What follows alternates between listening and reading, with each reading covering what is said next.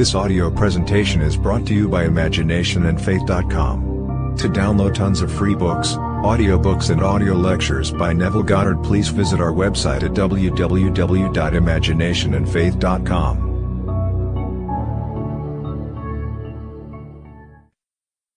O oh three nine. Come, O blessed. At times I discover that I take too much for granted. Just because I read scripture all day, I'm inclined to believe most people do, and they don't.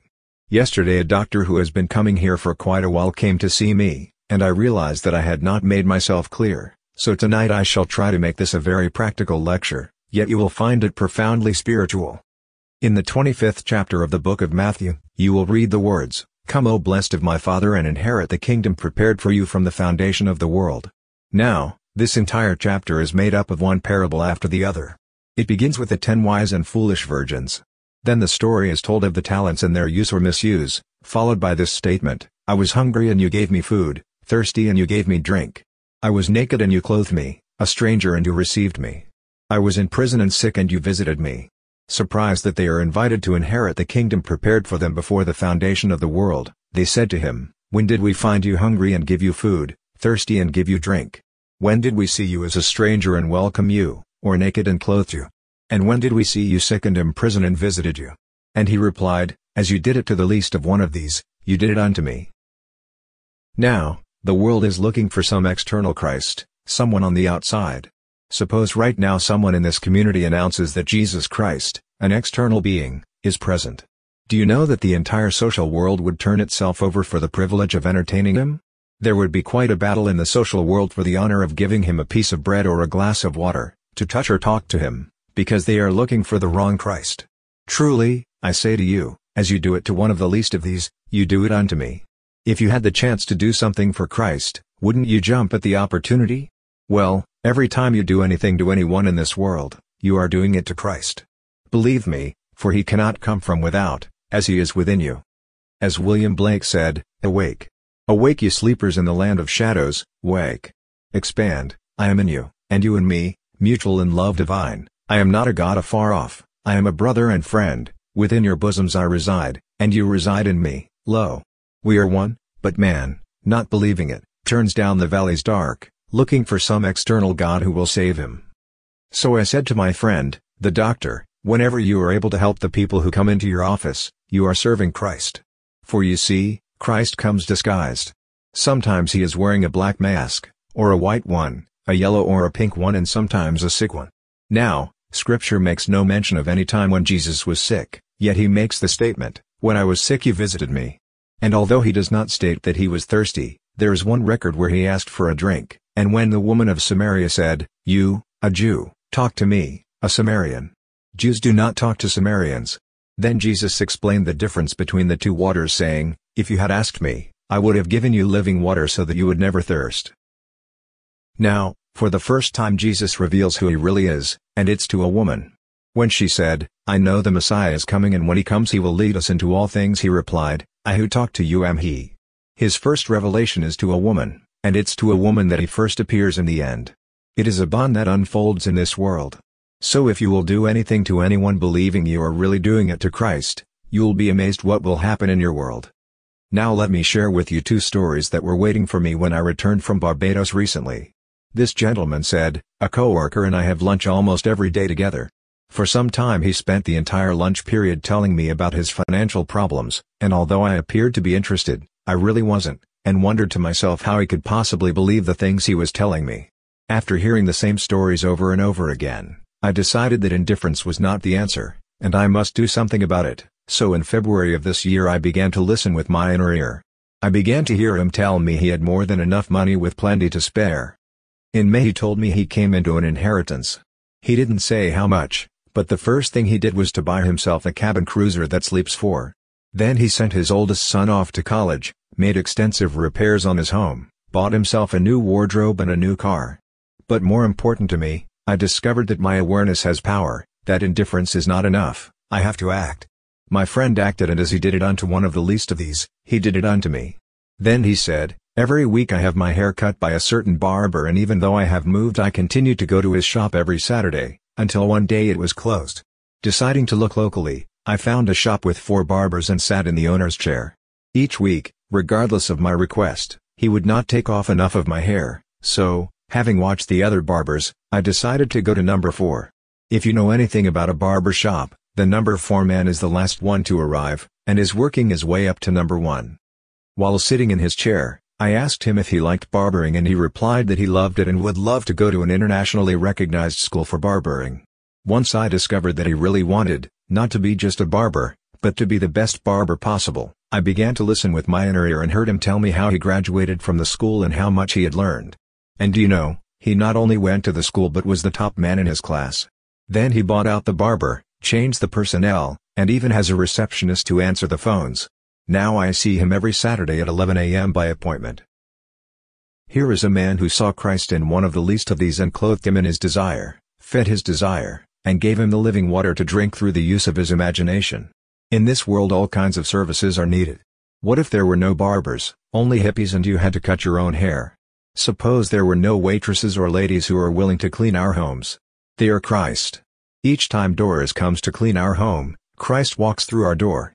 One day she told me of a friend who had an accident. He wasn't hurt, but the car was.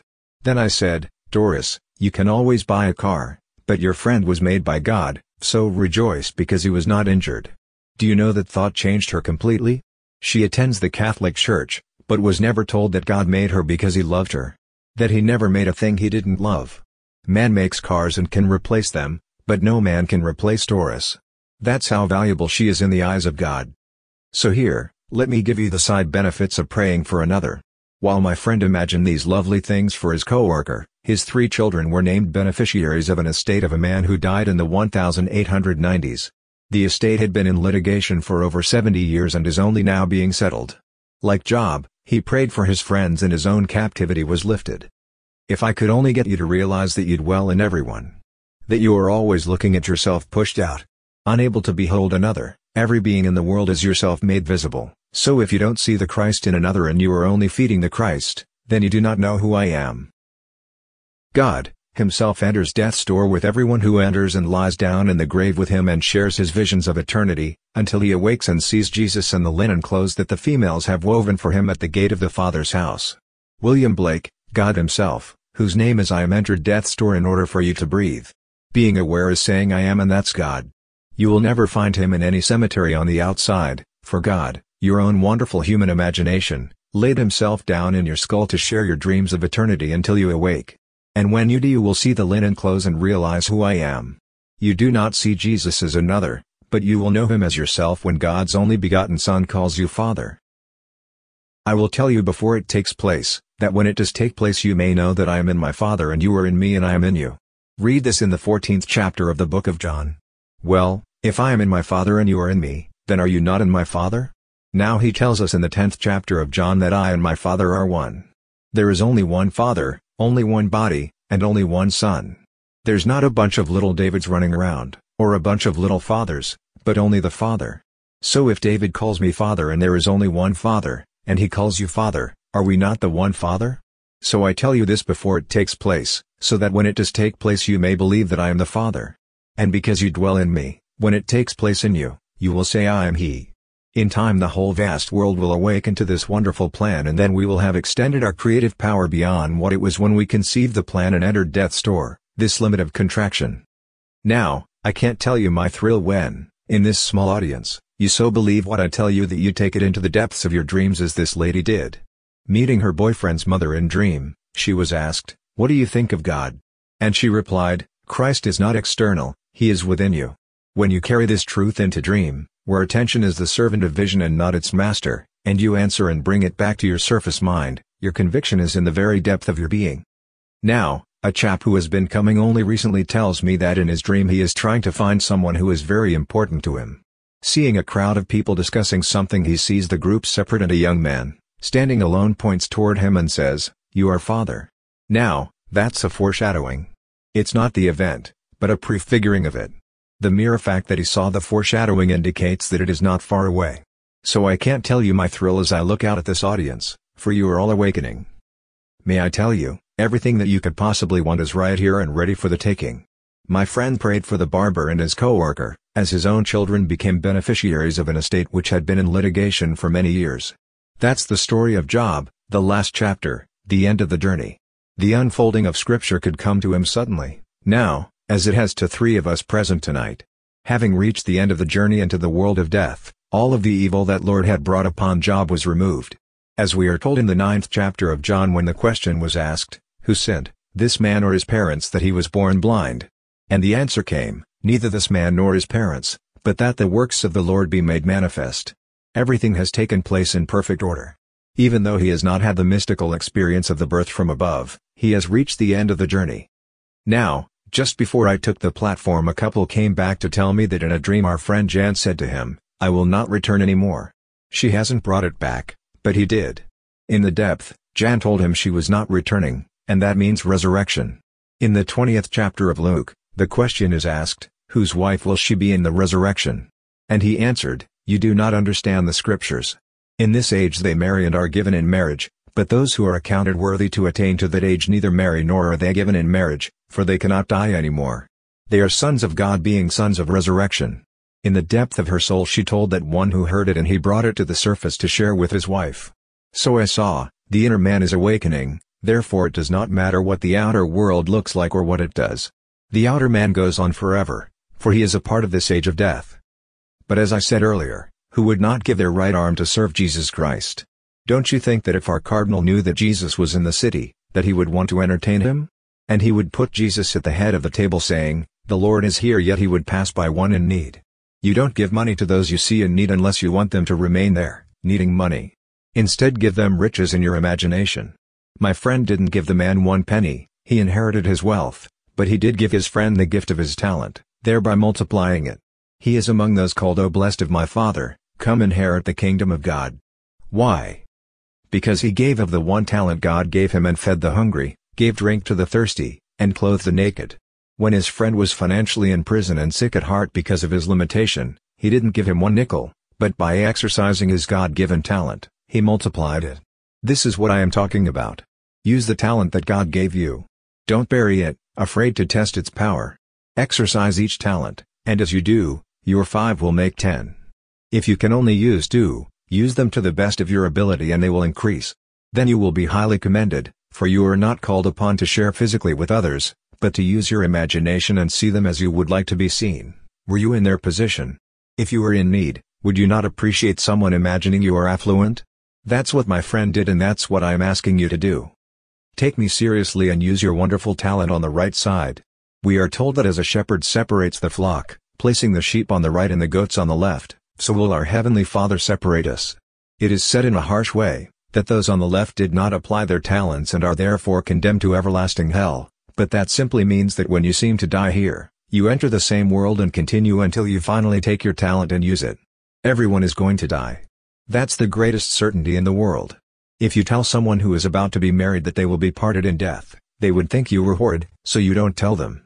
But when you die here you are instantly restored to life in a world just like this one, even though you may have given a million dollars to a church or a museum, for that's not using your talent. When you treat anyone as Christ, you do it unto me. And that joy you will feel as you do it. So I said to my friend, the doctor, regardless of who comes through your door, be it the richest man in town or the poorest, Treat Christ and watch what happens in your world. When were you in want? When you saw it in another. And when you saw him thirsty, hungry, and naked and gave him not, that's when you did not do it to me. It's just as simple as that. If you put your hand in your pocket and give him anything, quite often you are simply perpetuating a bum, but when you think of him as well-dressed, affluent and healthy in mind and body, that's when you did it unto me. You are only doing it to yourself, really, for Christ is the reality, the true identity of every being.